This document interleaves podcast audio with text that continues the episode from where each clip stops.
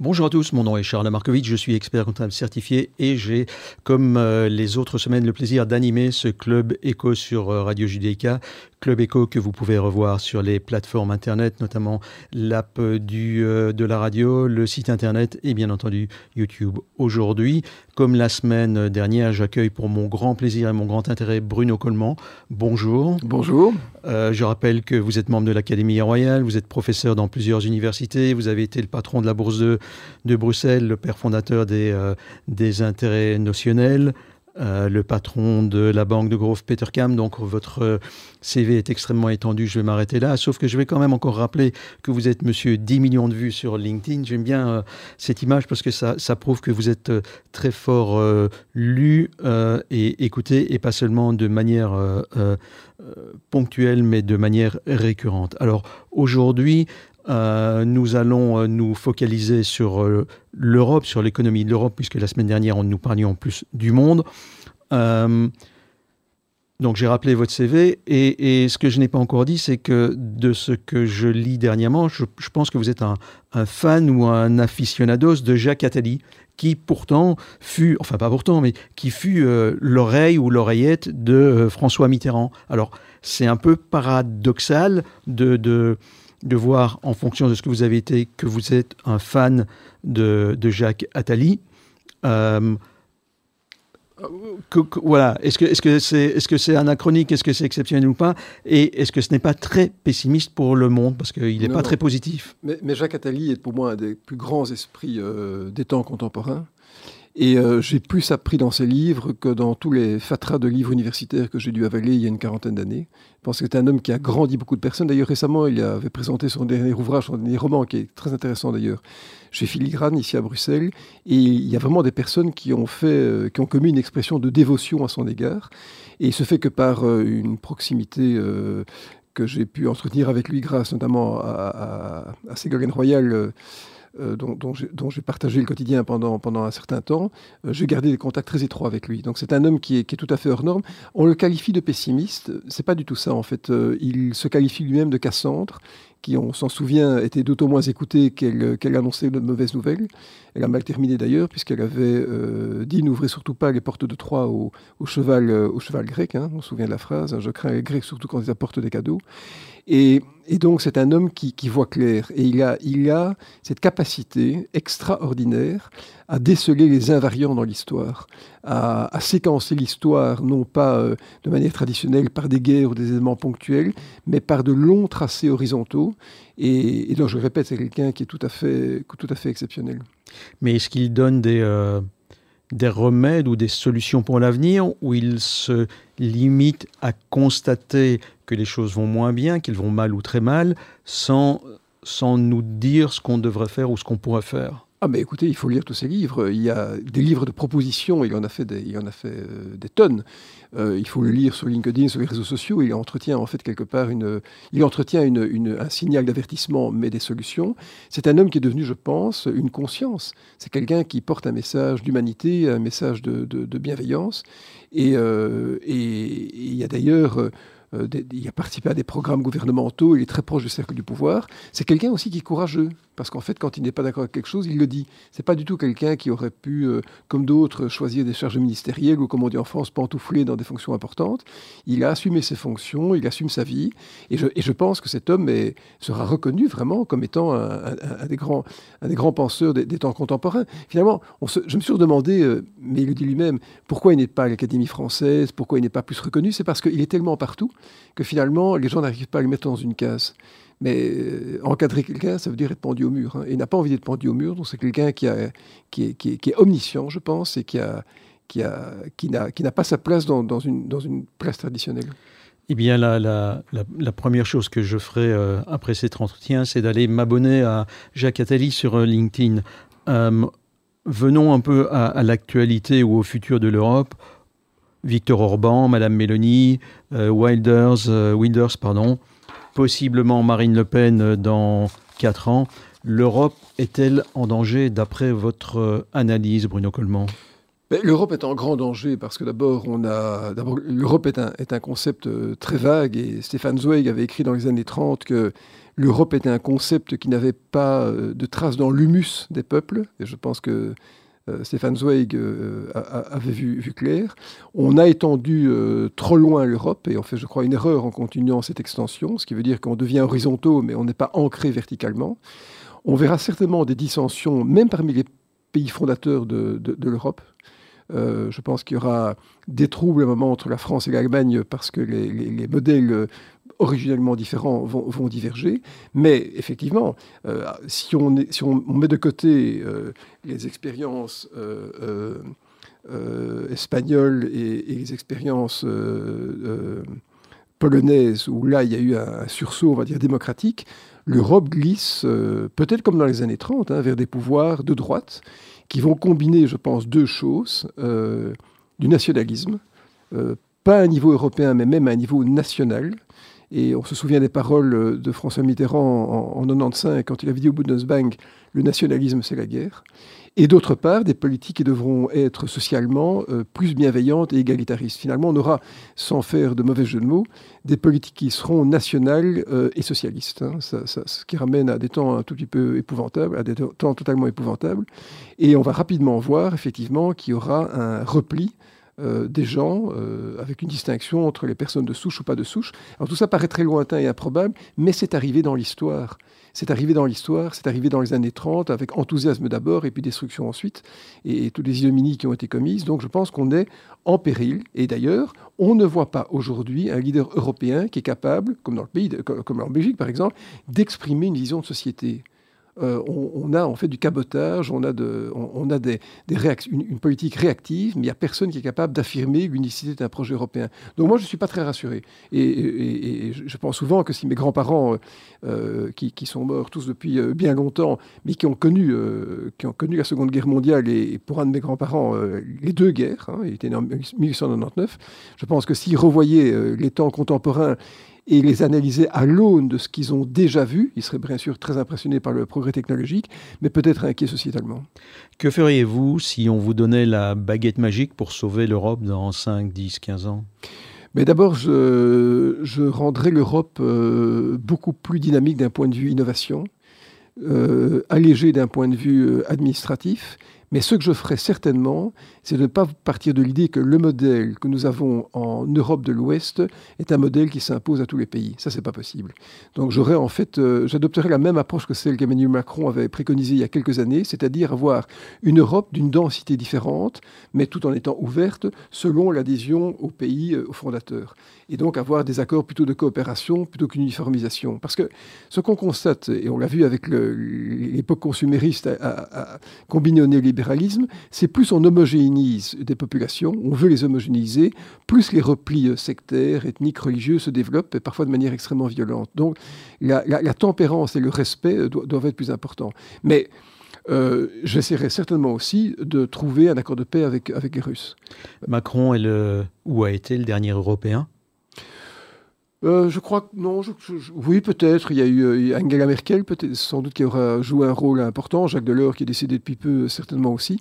Mais, mais ces personnes étaient des personnes euh, plus âgées qui avaient connu, pour Merkel, la séparation de son pays, pour Delors, des temps, des temps un peu difficiles dans l'histoire.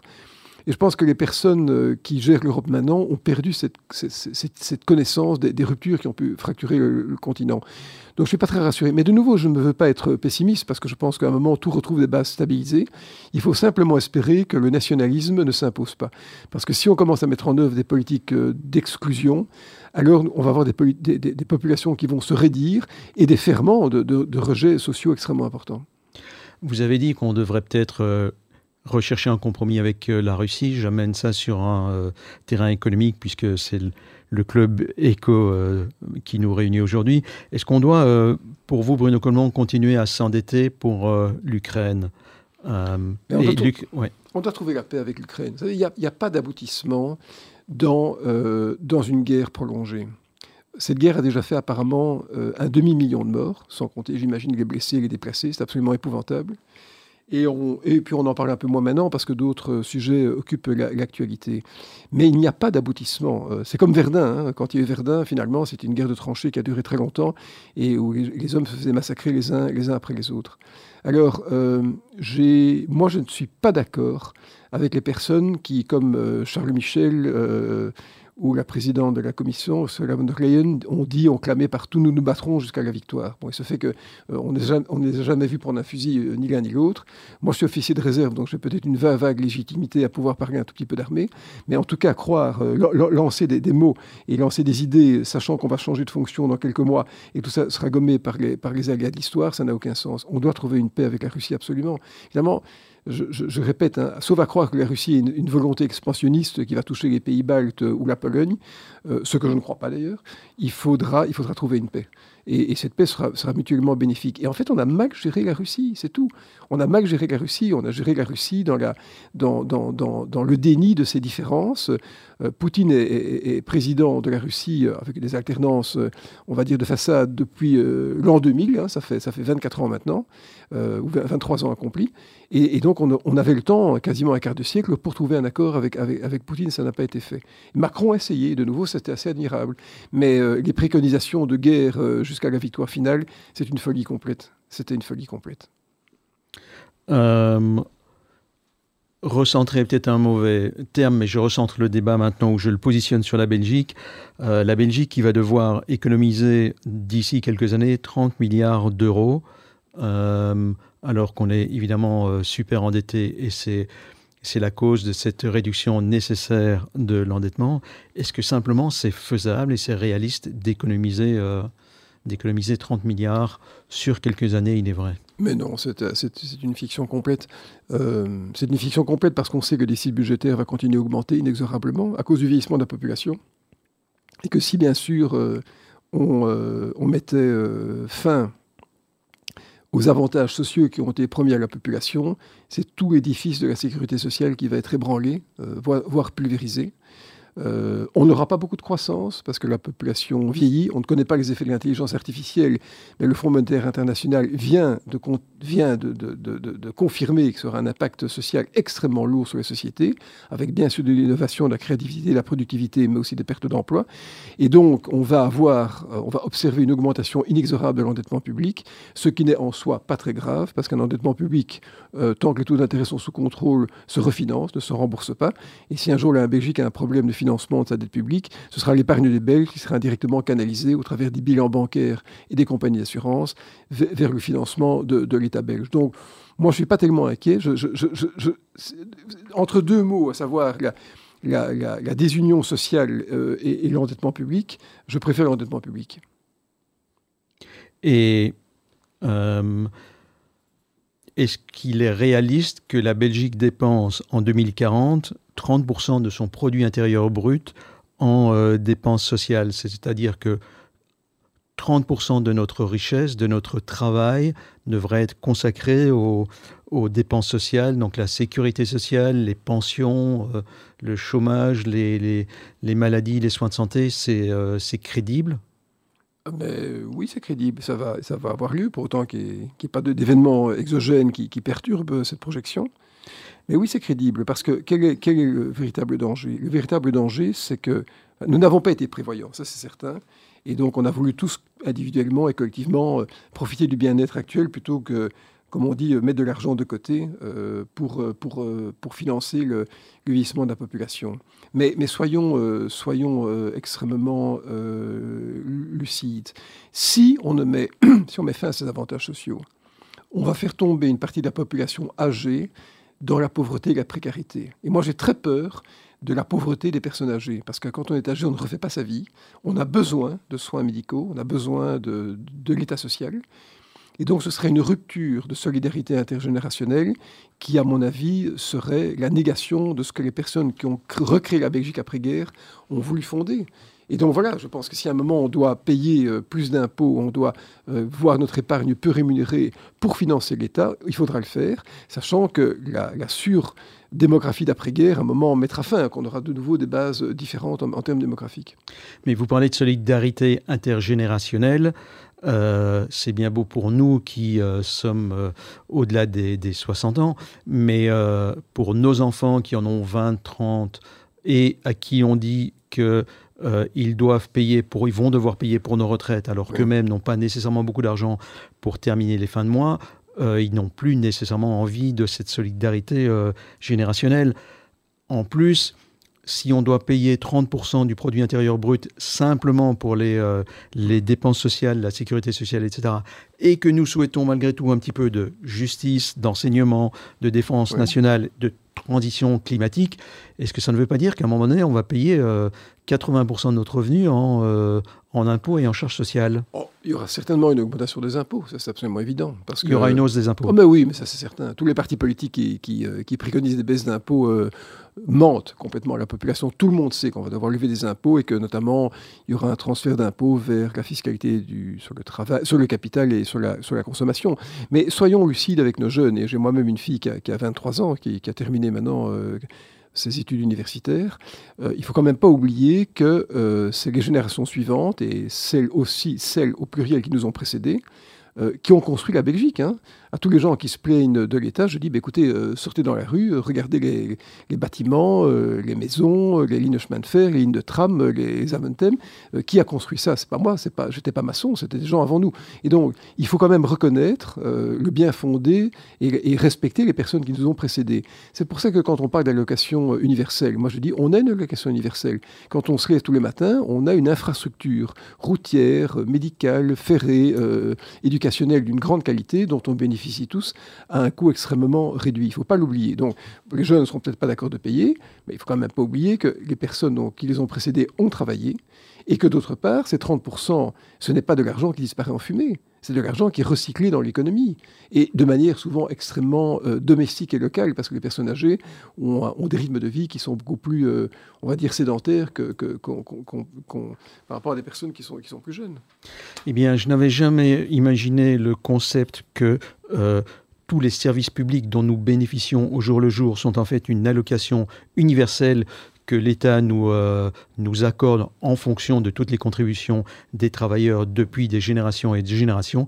Je vous remercie beaucoup, non seulement pour ce concept, mais pour toutes les explications que vous nous avez données, Bruno, comment pendant cet exposé et celui de la euh, semaine dernière, que chacun de nos auditeurs ou spectateurs peut évidemment euh, regarder sur différents réseaux sociaux.